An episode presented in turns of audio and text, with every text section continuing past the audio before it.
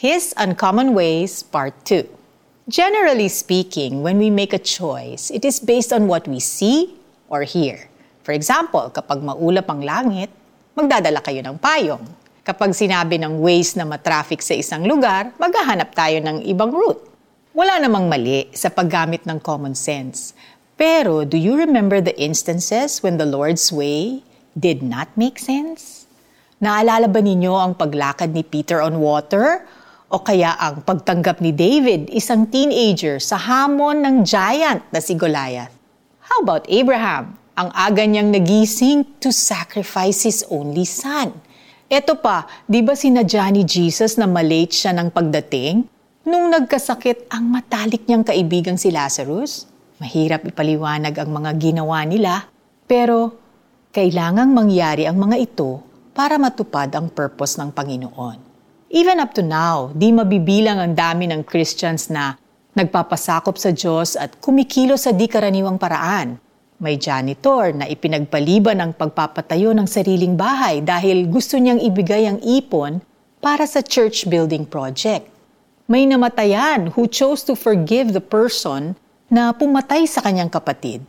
May mag-asawang umampon sa isang sanggol na iniwan sa basket.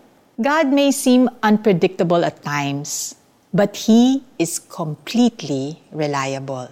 Tulad nga ng Israelites, kinakailangang idaan sila sa wilderness para sa ikabubuti nila. Hindi man natin gusto sa wilderness, dito natin mararanasan ang kasapatan ng Panginoon.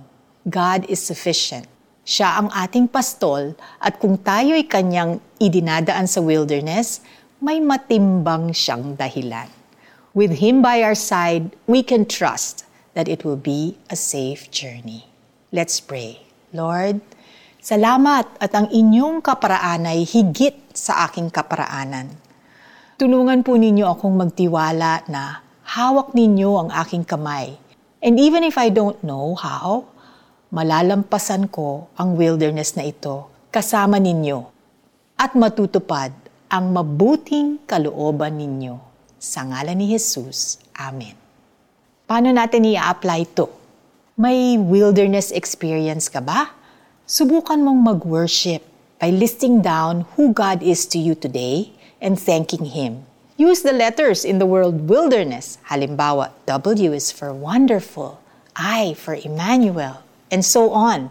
And post that list on your FB page with the hashtags hashtag Tanglao, hashtag His Uncommon Ways. Kagalakan niya ang sumunod at gumalang kay Yahweh. Hindi siya hahatol ayon sa kanyang nakita o magpapasya batay sa kanyang narinig. Isaiah 11 verse 3.